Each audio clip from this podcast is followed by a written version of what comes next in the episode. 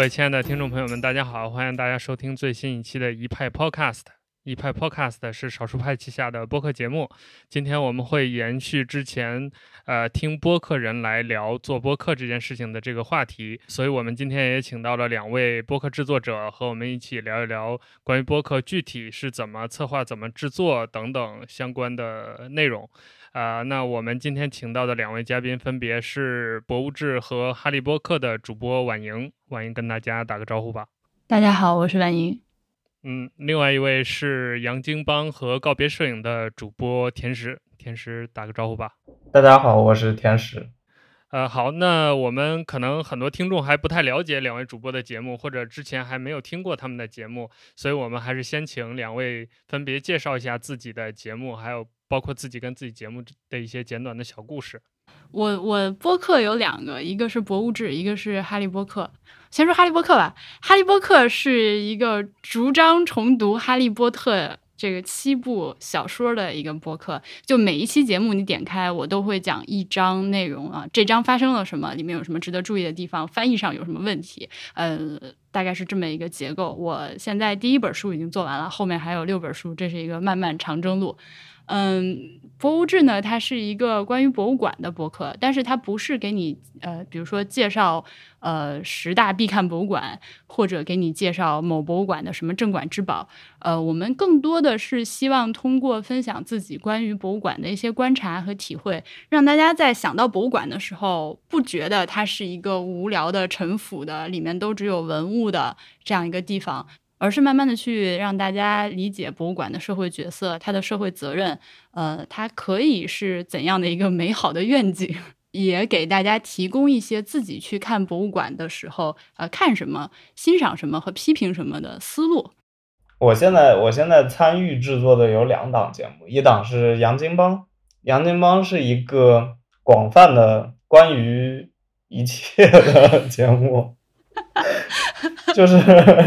呃，他他他没有一个主题，然后选题基本上就是我跟另一位主播米罗老师的个人兴趣。当然，我们制作上面我们会倾向于提供一些比较新的内容吧。但 general 的说，它它没有任何主题。然后告别摄影，听名字你也知道，它是一档关于摄影的节目，但是与大家想象中的摄影节目可能会比较不一样的是。嗯，我我们想通过这个节目来传达，就我们不想把摄影当做是一个高高在上的东西，或者说，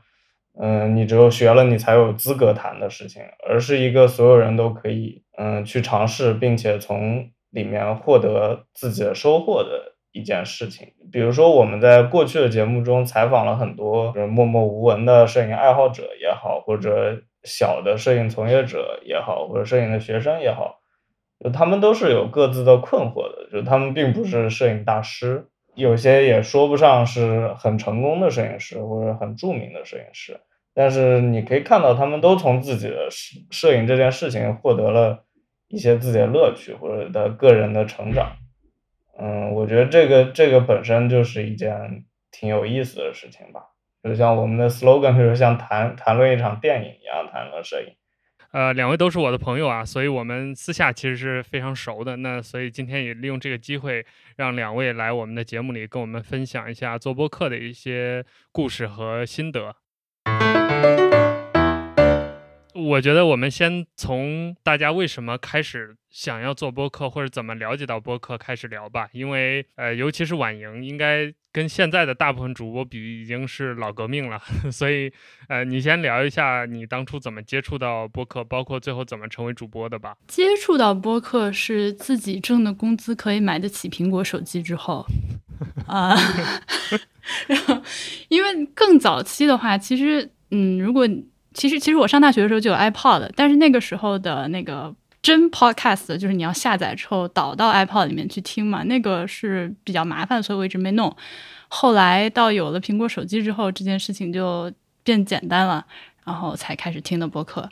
中文播客最早听的就是李威那些，然后还有呃一些其他的，现在都已经不更了的 远古电台。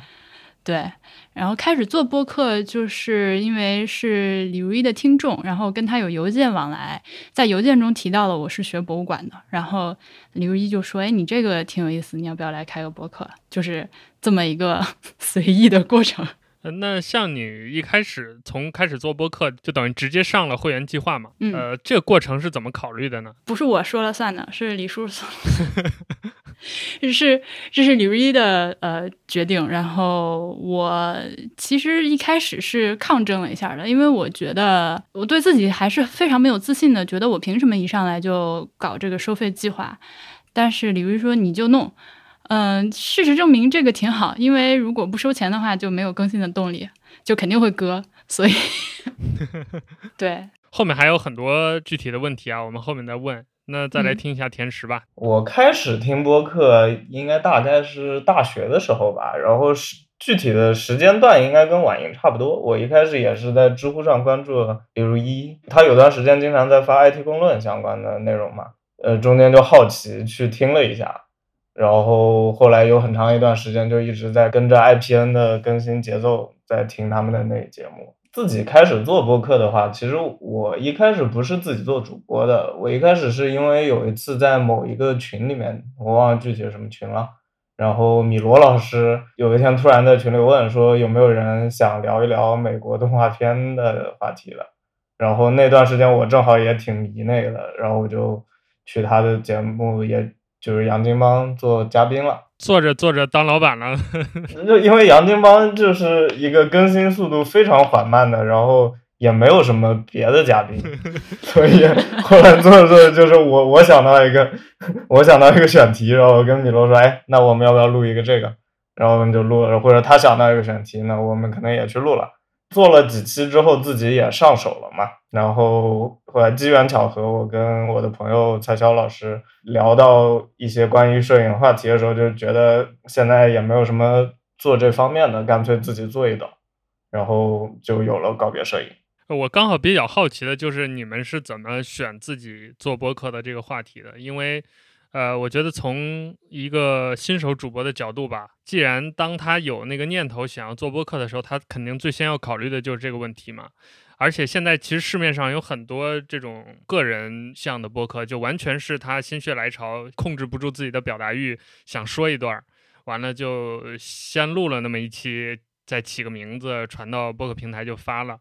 所以我觉得这还是一个挺重要的问题。你们当初都是怎么给自己的播客做这个总的呃选题或者总的领域的确定呢？呃，其实，在博物志之前，我还和另外几个大学同学一块儿有一个叫“不会聊”的，也早就已经不更了的播客。那个就像 Nick 刚刚说的，是一个没有规划、没有 production，呃，纯粹是为了发泄这个表达和聊天的欲望的一个东西。呃，个人认为这种是不能长久的。其实现在就像你刚说的，还是不断的在出现这种个人音频记录类的播客。那嗯，如果说你自己真的就是跟着玩儿，没有任何的企图心，没有任何追求的话，这个没问题。但是我觉得好像大部分人做播客还是想要。让自己的节目被更多人听到，起到一定传播的作用。那这个过程就需要呃前期的准备多一点，就一开始要想好我的这个节目它是一个怎么样的一个出品的形式，呃，制作达到一个什么样的水平？我到底是为了满足自己的表达欲，还是我希望自己的节目言之有物？嗯，先搞清楚这件事情，然后再来说自己选题吧。嗯，像具体到博物志来说的话，其实现在的中文播客界有很多。嗯，文化类的播客，但是专门讲博物馆的，就是以博物志这种形式讲博物馆的，似乎还没有别的。其他的都是一些呃艺术类的播客，或者是呃讲那个文化史、艺术史这样的呃干货型的播客。所以我自己在介于自己这个节目的定位，我自己在挑选题的时候会去。一个是一个是主观的，一个是客观的，就是我本心也不愿意去聊那些特别官方的话题，就更多的是围绕着博物馆这个主题，我们几个人最近有什么新的发现，有什么新的感想，呃，没有什么时效性，这样就兼顾了自己聊天的表达欲，然后又能够抠着博物志的这个主题，然后又区别于市面上其他的干货型。呃，那个文博类的博客，这个是我们选题一般来说的一个大的方向。我觉得我可能比较不一样的就是我在做节目的时候，我还是比较偏向于就是个人兴趣这方面的。因为婉莹她是一个现在已经是一个全职的主播了，但是播客对我来说还只是也只是目前只是一个业余的项目，然后我也没有打算用它来获得收入，然后短期内我也看不到我在这个业界成为一个很响亮的名字这样的可能性。目前来说，我就觉得对我来说还是以照顾个人的兴趣为主。对，然后 Nick 就发现自己请了两个对这个什么收听量完全没有企图心的嘉宾。你们在各自领域应该是算是成功的嘛？就现在比较流行这种所谓的垂直内容领域嘛。我觉得同类型的节目没有是一个很令人骄傲的 title。就比如说一派 Podcast 就不能说同类型的节目没有。但是，比如《博物志》和甚至《哈利波特》也可以说同类型的节目没有。哎，我刚才就想问《哈利波特》的事情。其实市面上读书的节目是特别多的，但是像《哈利波特》这样读书的节目是，反正我是没有听到。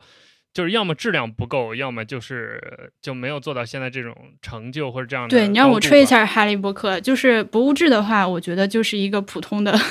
博物馆的播客。就是我其实经常是羞于跟人介绍博物志的，但是《哈利波特》我特别自豪，中文世界讲《哈利波特》的最好的节目，就是包括其他品类，不管是文章还是视频。就是这个是最好的，没有之一。而且那个，所以被催更催得很痛苦。那个朋友们不要担心，我只是在憋第二季而已。嗯，哎，那你那你确实会在每一季开始之前单独的准备很长时间吗？还是说还是一集准备一次？哎，其实我也是一个就是冲动挖坑型的。那个《哈利波特》刚开始做的时候，就真的是就像你刚刚说的，实在是表达欲憋得受不了了，我特别想做，然后就开始弄。嗯，弄着弄着，我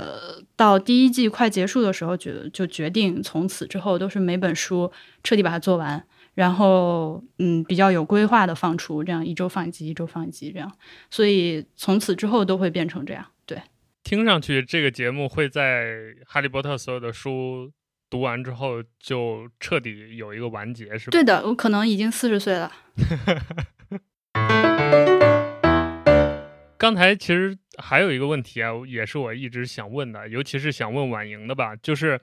你应该说参与播客制作挺早的，而且当时你是一个听众，然后突然就下场，就是观众变选手的感觉。那在这一路当中，你是怎么学习就播客制作这一系列的知识的？什么录音啊、剪辑啊，包括买设备啊，包括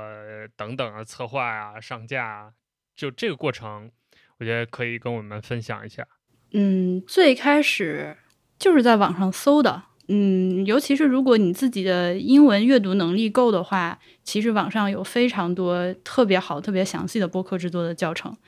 呃，随便搜搜就有，而且我觉得这件事情，如果说你的目标只是说做出一档能听得过去的音频节目，把它上到网上去，然后能让人从这个呃各种播客客户端都能下载收听的话，这个其实很简单，并不需要多么厉害的这个技术手段，但是。呃，越往后来，就是想把这件事情慢慢做好了之后，就发现要提升的和要学习的，包括要氪的金 都越来越多。那最开始像不会聊，我们就是大家每个人拿手机那么录的。呃，到了 IPN 之后，李如一他是当时给我发了一个录音指南，但也很简短，就可能二三百字吧，其他的就是靠自己领悟。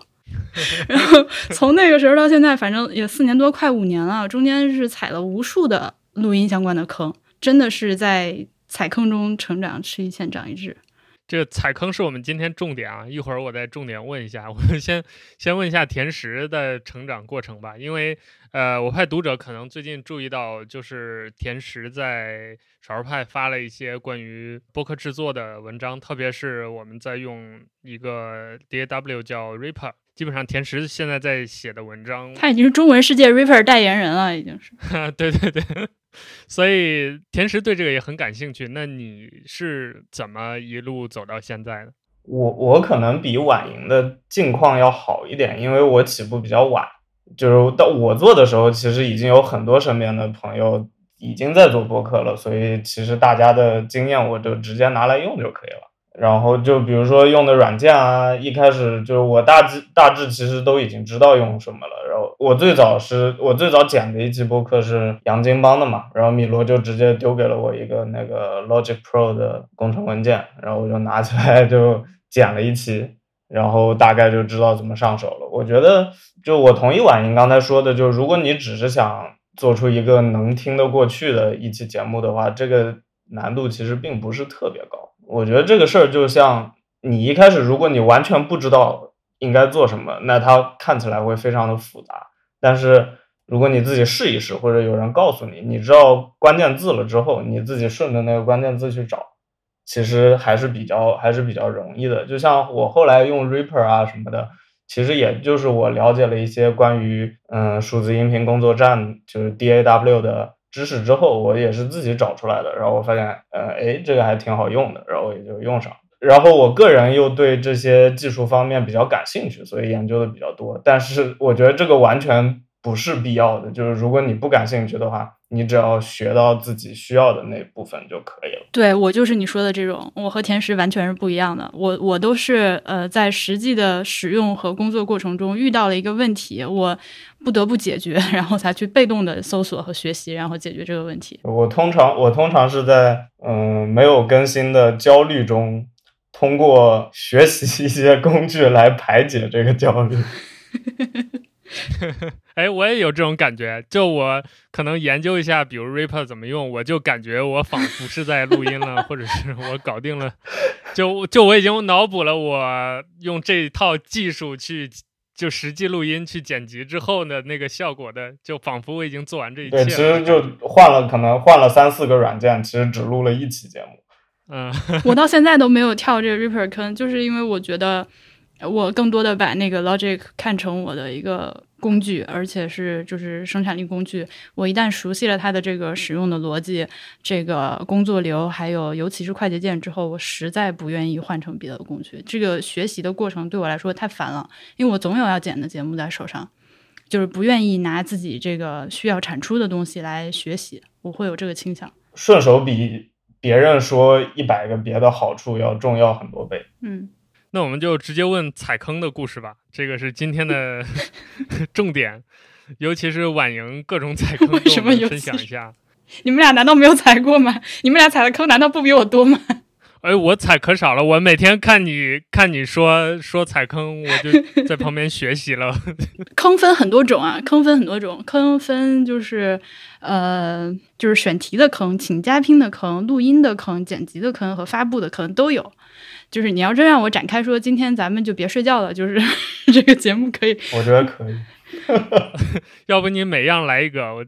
就有一些我也挺好奇，比如选题的坑。选题的坑就是你以为这个节目特好，就是你以为这个题目特别好，然后录完了之后像狗屎一样。你你这狗屎的点是你觉得？你你预想，比如这个话题本身价值八十分，然后经过你的表述，你发现你只有六十分的表述，或者你对这个事情的理解只有六十分，或者是你把它发出去之后，就是听众的反馈只有六十分。嗯，我觉得是前者，而是这样，就是现在我这个节目啊，我有几个判，我有一个非常直观的判断标准，就是我录完了这期节目之后，我剪辑拖不拖延？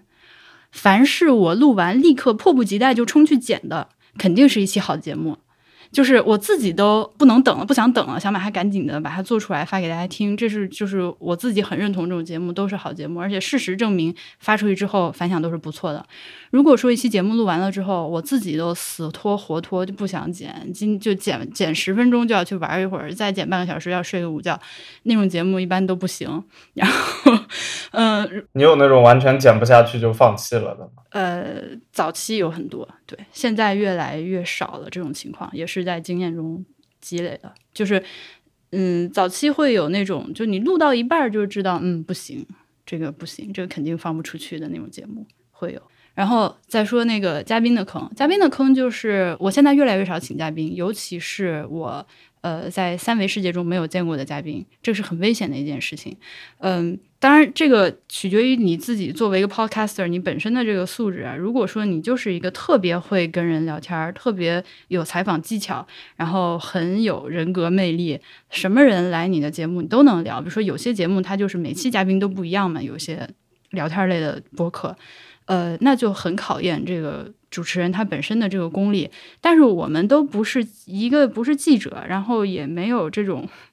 这个这个性格，其实是挺怕生的。然后如果你这个时候正好又遇到一个，嗯，你之前没见过，他对你也很生，然后他性格也很 就是内向的一个嘉宾，就完了。就你好不容易做出一个提纲，人也约到了，欠了个人情，结果录出来效果特别差，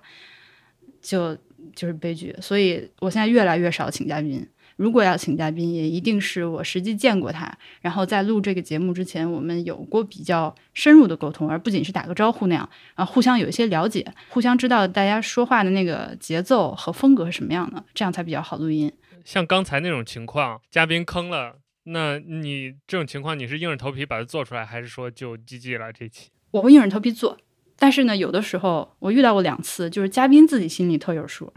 他说：“要不咱们这个别放出去。”操！然后我哦，然后如释重负。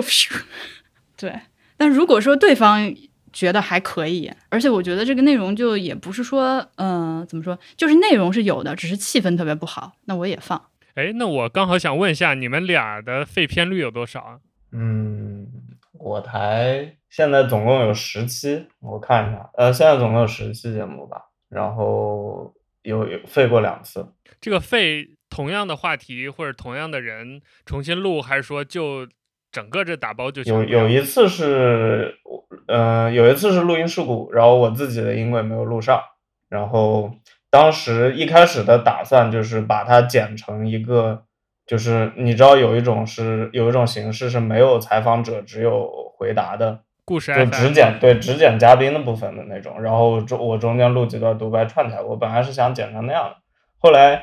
过了几天，就是我因为这这这个这个过程肯定很痛苦，所以我正在拖延嘛。然后过了几天，嘉宾自己来找我们说，呃，我我我我觉得之前那次讲的不好，然后如释重负，然后然后能不能能不能重新录一次？然后我想，太好了，我上次没录上，我还没告诉你呢。他他后来那后来我们就又录了一次呀。他知道你之前那个没录上。呃，对我后来告诉他了嘛。对，这这是这是一次，还有一次，还有一次情况就比较复杂。当时我们找了两个嘉宾，然后嗯，他们是属于就是没有正儿八经接触过手机摄影，但是又对这个比较感兴趣，所以我们就想录一个系列节目。就是记录他们从没接触到接触到精通 AirQuot 的 这么一个过程，但是后来的问题就是他们在录了第一期没接触之后就失去了兴趣，就真的没有接触了，所以那这这个节目也没有办法往外放。这还行，目前来说就这两期吧，因为怎么说呢？因为我们录音录的也少，然后。更新也不是很频繁，然后到目前为止呢，请的嘉宾也都挺不错的，所以可能还没有没有这个没有这个功夫去考虑说这期不够好我就不放了的这种情况，有就不错了。我这儿得有个十期吧，大概十期或以上废掉的节目，主要是绝大部分情况是录音事故，嗯，录音事故一般后来都重录了，嗯，还有那么三四期是因为录的真的不好。然后怎么剪都不满意，就没有放的。对我最近也在考虑这个问题，因为我是从我开始做播客以来，没有一次废片的，就是哪怕再烂，我就觉得心疼我那俩小时，我也要硬着头皮放出去。对，我觉得这种心理就在我这儿也很严重。当然，我没有，我到目前为止没有，就我主观上觉得非常烂，我不想放的这种情况。但确实就是说，就自己的孩子，对吧？再再丑也想往外放那种。就是少数派的一派 Podcast 也是嘛，就有几期音质特别差，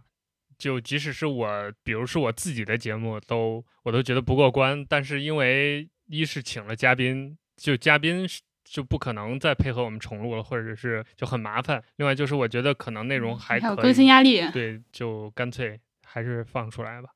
但确实还确实挨骂了，就是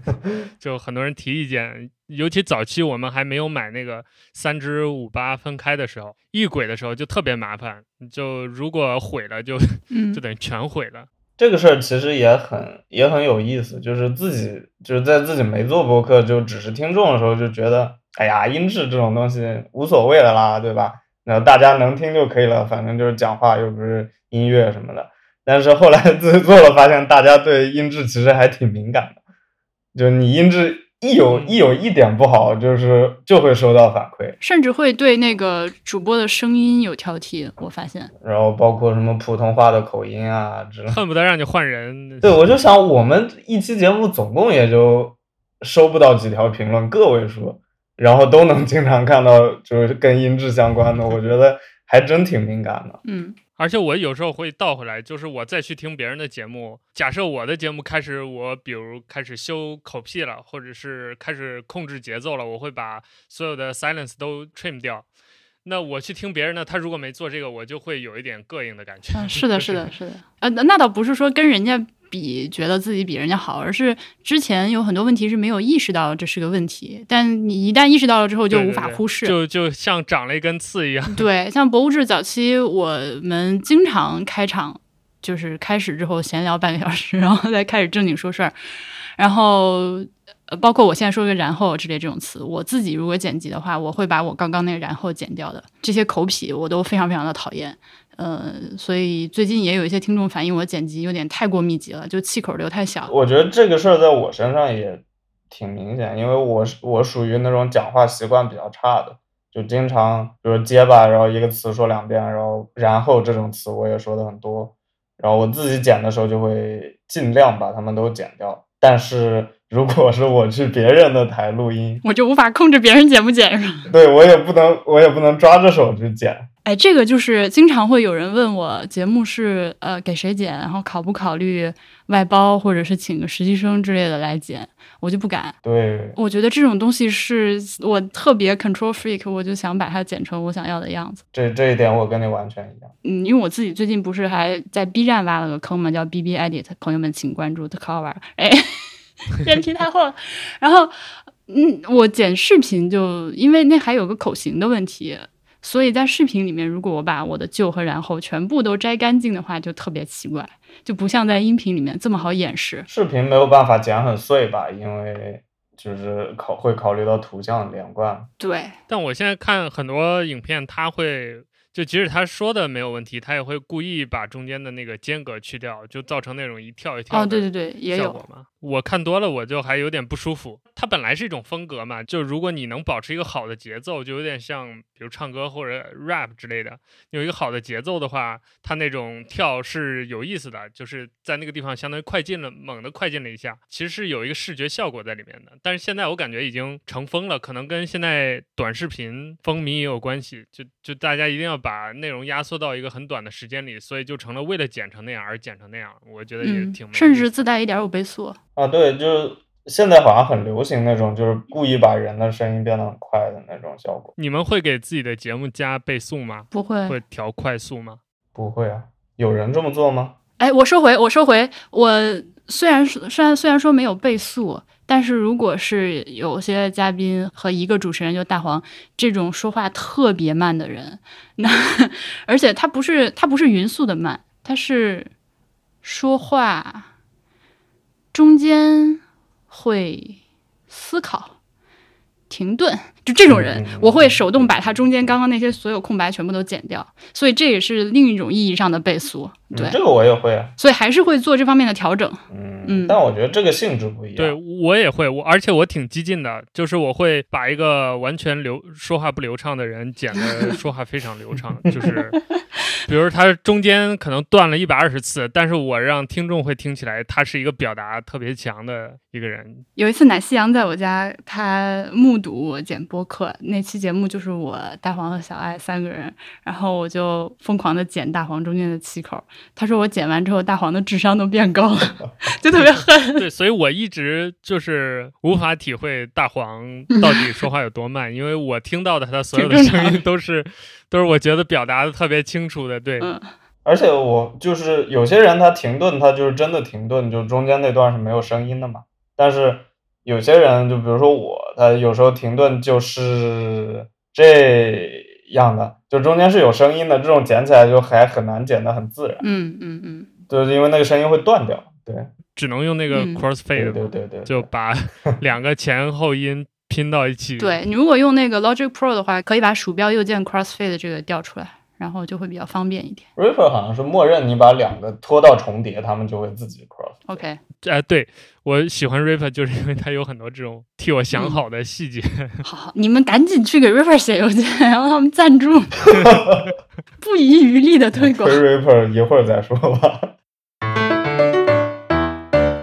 呃，那先说回来吧，讲坑这个事儿还没讲完，现在说到嘉宾了，然后现在重点就是录音的问题，录音的坑有没有什么值得分享？最最最典型的就是丢录音啊，嗯，展开讲讲，展开讲讲。就是没电或者是卡满了，呃，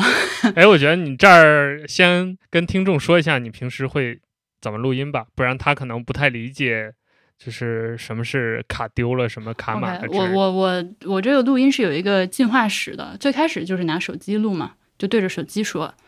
后来，呃，李如一老师在我的这个纠缠之下，给我买了一个 Blue Yeti。Blue Yeti 之后，我发现这玩意儿也不对，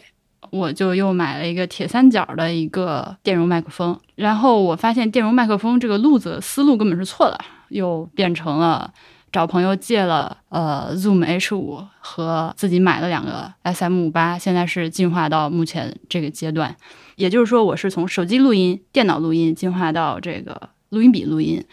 呃，手机录音的时候呢，就会出现，比如说呃没电，或者是内存满了，或者是你以为它是在用手机麦克风录音，实际上你的 AirPods 连着，然后 AirPods 在兜里，然后就悲剧了。啊，对对，这种我也遇到过。对吧？这个是手机常见的坑，还还有一些就是你以为你在录着，然后屏幕黑了，结果中间不管是因为没电，还是收到消息和未接来电之类的，打断了录音，自己没发现，然后后面一大段没录上。呃，这是手机常见的几个坑。然后电脑坑呢，有比如说像麦没插好，或者是录音的软件闪退。然后因为插电脑当时用的是那个 Blue Yeti，它是太灵敏了，所以周遭的噪声都录得很清楚，也会对录音效果有很大的影响。然后再加上它也不便携，如果我要出去采访嘉宾的时候，就早期有一些在外采访的节目都非常痛苦，最终我就抛弃了这个方案，现在就改成拿话筒和录音笔。但是拿话筒和录音笔呢，也有，比如说像储存卡满了，或者是电池没电了，或者是最近新踩的一个坑是，我都接了外接电源，但是外接电源不知道为什么录到一半突然停止供电了，你就不各种意想不到的坑，然后出去嗯在外录音，当时用 Blue Yeti 带着电脑要插电脑录嘛，呃，它是一个 USB A 的口，然后我忘了带那个 dongle。然后最后变成拿手机录，录的很皮啊，就这反正就是一言难尽。所以大家如果自己要 录播客的话，就是有两条，一个是 always 备份，就我们现在录这期节目，我面前摆了两个录音笔，然后电脑里还有一个内录。如果这样我这一轨最后都丢了的话，那就是命运不允许我上一派。对，然后还有一个很重要的就是把你自己录音的这个 routine 写下来。就别在脑子里面想，我今天这个录音哦，我线插好了吗？有没有电？卡里面呃空间还够不够啊？这种一定要把它落实到一个文档，哪怕你这个文档只有四五行字的一个 checklist，这样你每次录音之前都能对着这个来确认一下自己可能的坑是不是都已经避过了。虽然你每一次觉得你已经排除了所有可能的坑，就总有新坑等着你。就尤其是有嘉宾的时候，这个丢了就啊，就是就是你又不好意思跟嘉宾说。对啊，对。啊，对啊，尤其是那种特别重磅的嘉宾，哎，那嘉宾那边有时候远程的话，他就完全没办法搞这些吗？他们有出过事儿吗？各种啊。呃，我现在不是画了一个示意图嘛，就是发给嘉宾说你按照这个来准备，但嗯是也都还是会在电脑里面内录。我每次也会用婉莹那个图发给嘉宾嘛，我也是，但是就是会碰到，比如说那个方式虽然很好，但它的前提是你要有两个设备，然后这两个设备都可以通话或者录音。然后我我就碰到过那个嘉宾，他有手机，但是只有台式电脑，台式电脑一插耳麦就死机，折腾了大约三十十分钟，就没有任何办法，最后。最后就只能通过网络我去内录他的那个讲的话，就我去内录我通过 QQ 语音听到的他说的话，那个时候他的网又不好，所以最后录出来的效果就非常的差。我这儿还有那个嘉宾临到录音的时候，发现没有耳机。然后我发现，如果是没有进行过这种远程录音的人，他不能理解自己为什么要戴耳机这个事儿。我每次都要解释很多遍。就是对对对对对对，博物志有两期和 BTR 一起录的这个节目，就是他到录音了，发现哎耳机找不着了，最后就只能是呃举着手机。就像打电话那样跟我说哦，还有那个，然后他拿电脑录一个音。嗯，我觉得没有录音经验就一定要事无巨细的解释清楚。对，我遇见过对方以为是他说的时候他在开录音，完了他说完了他就把录音关掉，他在说的时候再 再开录音的那种情况。厉害厉害厉害！就一百个录音对，而且就是中间这些嗯啊呀、呵呵哈哈的就都没有了嘛。就是我之前是完全没有呃想到过这些问题的，就包括比如对方他会觉得有没有耳机都行，就或者他意识不到单录一轨的重要性。就其实如果我们不需要每人一轨的话，根本不需要这样折腾，就是办法很多。但是他因为理解不到这一点，所以他就会经常什么开着功放，一边这边聊着，然后那边 录着两个人的声音。我也遇见过这种情况。现场录音还有什么拍拍衣服，然后什么摩擦摩擦裤子，完了拿着麦克风乱。晃这种都都遇见过，完了就是出来的那个效果也是千奇百怪的。就那段就有时候没有办法，我就会直接剪掉整个他说话的那段。嗯，是的。嗯，那除了录音之外，再往后呢，剪辑还有什么坑吗？剪辑最坑的坑就是因为拖延太久，结果文件不小心删了，而且忘了备份。这是我，这是我遇见的最蠢的坑，就是发生的时候简直不能相信自己这么蠢。嗯，其他的其他的剪辑上的坑还好，基本上都是备份相关的。我觉得能说得上坑的就是剪现场录音的时候会比较痛苦，就是那种所有人都录在同一个轨里面的那种。对，是这样，就要不然你是单人单口单轨就特别好剪，像哈利波特就是特别好剪。这个东西我们要不要先解释一下？就是那个 multi under 的那个。嗯，我觉得要解释一下。好呀，目前大家用的比较多的。录音的一般有两种逻辑，一种就是单口或者在条件不允许的情况下，就比如说两个人是在现场只有一个手机这样的情况下，这个时候你录音录出来就是只有一个音轨，就不管你有一你是一个人还是好几个人，所有人的声音都是在一个音轨里面。如果要说它有什么好处的话，它好处就是文件结构比较简单，就你只有一个文件处理完就完事儿了。但它的坏处就是说。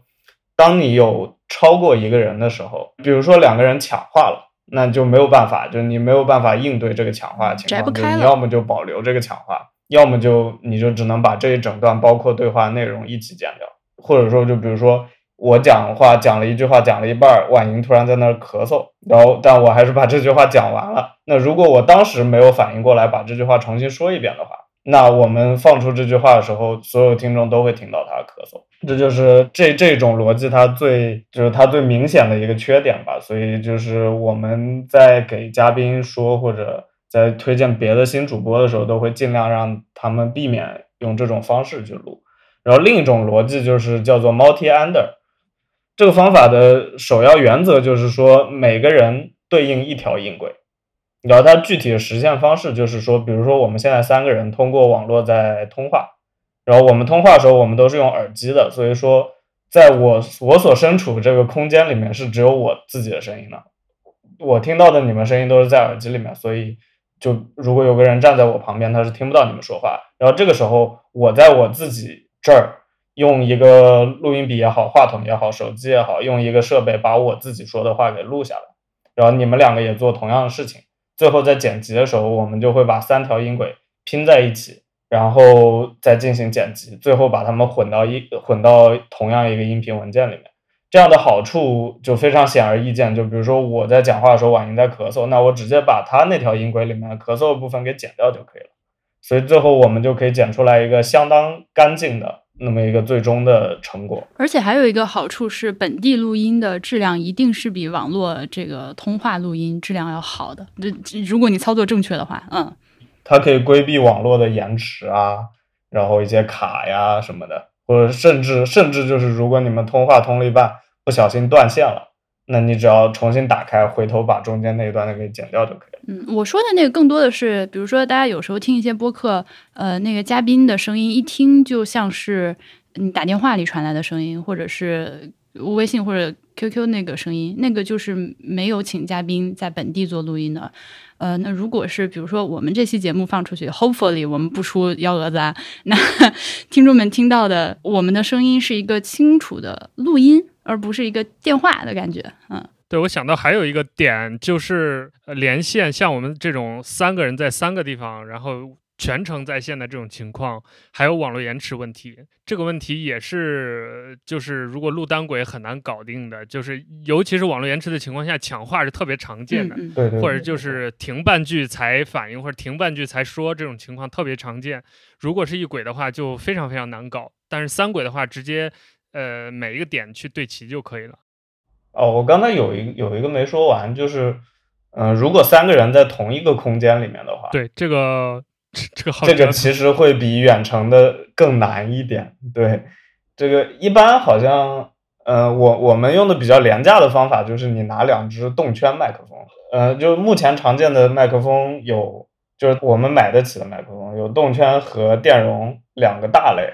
然后手机包括 Blue Yeti，其实大部分 USB 麦克风都是电容。对，都是电容麦克风。对，电容麦克风它的好处是它灵敏，就是说它可以把你的声音的细节录得特别清楚。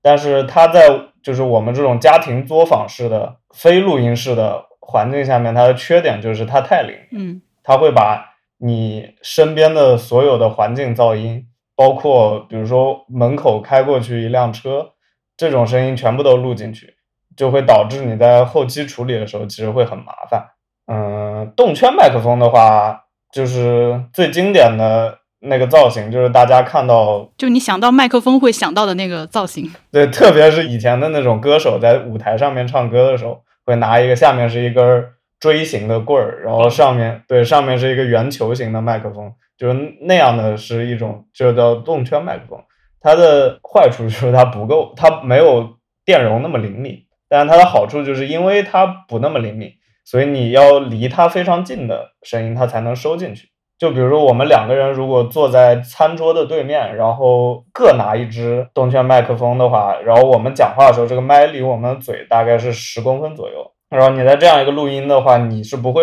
几乎不会把对面对面的那个人的声音录进去的。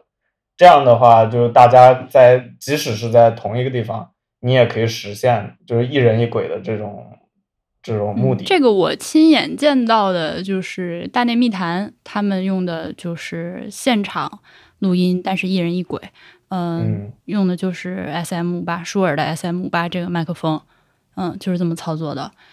所以我觉得像你们俩刚说的那个呢，就是嗯，说给听众听，如果你决定要录一个播客要选购麦克风的时候，也可以逆向来想这个思路。你先想想你在哪儿录，如果你家里面就环境特别好，巨安静，你有一个书房，关上之后一点马路噪音都没有。那你就整个电容麦克风，那它能够更多的保留你声音的细节。但是如果你像我想我们几个人现在录音的环境都是在一个隔音不是很好的正常的家居环境，有外面的车声，有电器的声音，冰箱声啊、空调声啊、电风扇声，还有猫声，啊旁边的人声，这样的环境下的话，你就选一个动圈麦克风。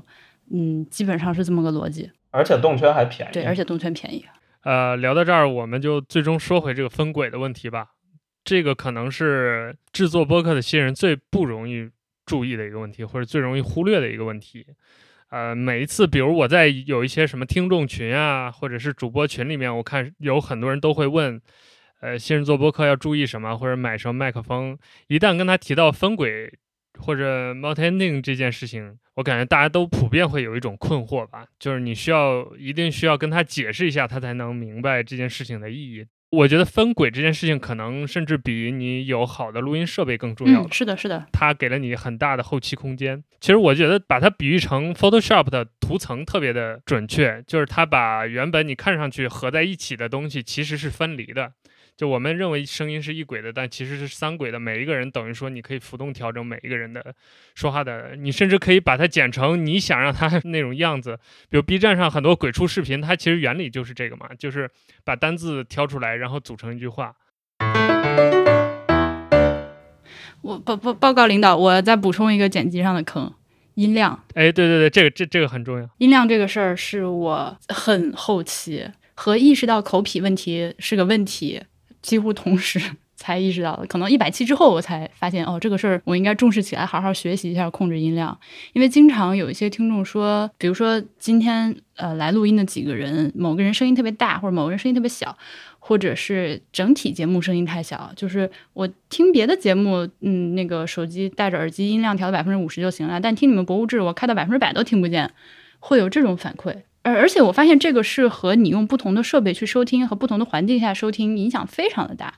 现在就相对来说比较重视这件事情了，除了音量会自己做一个调整，然后还会特地把一些低频的噪音给它给过滤掉，免得。嗯，大家在家用音响，或者是开车的时候用车载音响放的时候，就是觉得声音是糊的，听不见。音量这个事情，我觉得我们可以分两头说，一个是录音的音量，一个是你最后成品输出的这个音量。录音的时候，一般我们大家不管你是用手机还是录音笔，还是某些呃软件来录音，你都能看到它有一个呃一直在跳动的，说明你的声音现在有多响的一个 meter 那个东西。一般来说，它上面都会标注现在这个音量的响度是多少 dB。我这词儿都不是专业的术语啊，就是你现在这个话有多响，零是最响，就是超过零的话就爆了，你可以理解为。就超过零的一切都会被拍平成零，哎，对，就是超过零，你这个录出来的节目就没法听，就特别刺耳，根本无法让就听众听着都特难受了。你就看着你自己屏幕上那个小仪表跳动啊，它大约维持在负九到负十二之间，这个是一个比较理想的一个状态。嗯，它能够给你呃后期一定的空间。嗯，如果说你前期录的时候就顶着那个零去的，就是在零到负三、负五之间这个空间的话，你后面基本上就没法调动了。或者说你甚至可以比我刚说的这个负九、负十二再低一点，但是你最后声音要往上拉的就要更大一些。呃，这个。展开讲就太长了，反正就是这样，你就把你就看着自己的那个输入音量控制在负九到负十二之间。如果说你要大笑或者咳嗽，或者是突然间特激动的话，你要养成一个离话筒远点的习惯。但这个都是长期的战术后仰，对，战术后仰，你要战术后仰。这个是输入啊，到了输出的时候，就在剪辑的过程中，嗯，我基本上一上来，呃，流程都是先降个噪，对吧？然后调一下 EQ。呃，把那个一百赫兹以下的这个低频噪声全部消掉拉倒，就是这个细节，我们在播客这种人声语音的节目里面不需要保留，也不，咱不是录唱片。然后，如果说某个人他的这个音色特别的在某个频率上刺耳的话，把那往下拖一拖，我就是这么一个粗糙的处理方式。然后再挂两个 compressor，呃，这个 compressor 的作用就是把一个人说话声音忽大忽小，嗯，尽量给它捋平一点，播放的过程中不会让听众觉得他一会儿声音大，一会儿声音小，一会儿声音听不见，一会儿声音特刺耳。呃，那这些都做完了之后，我再看一下这一轨它的这个输出的这个音量，就 Logic Pro 里面是有一个 meter 是可以让你看到它这个音量的，然后通过这个增益的。呃，调整让它保持在负九的样子，平均在这样。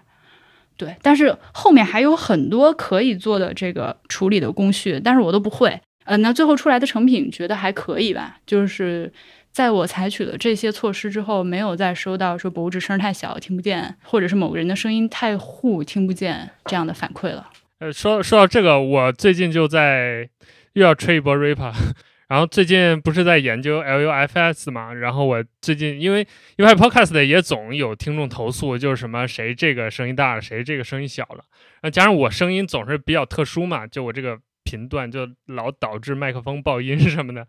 所以就老跟别人不一样，最后我就说，那干脆这样吧，就我把大家直接用数字对齐，就我直接呃设定到十六 LUFS，就我所有的那个音轨拖进去之后，我先 normalize 一遍，然后大家都平了，我才开始剪，剪完之后，最后输出的时候，我再按负十六再输出一遍，保证这个声音的输出每一期都是稳定的，包括每一个人的声音也是稳定的，这样就不会有任何的那个问题。对，因为 LUFS 它是一个，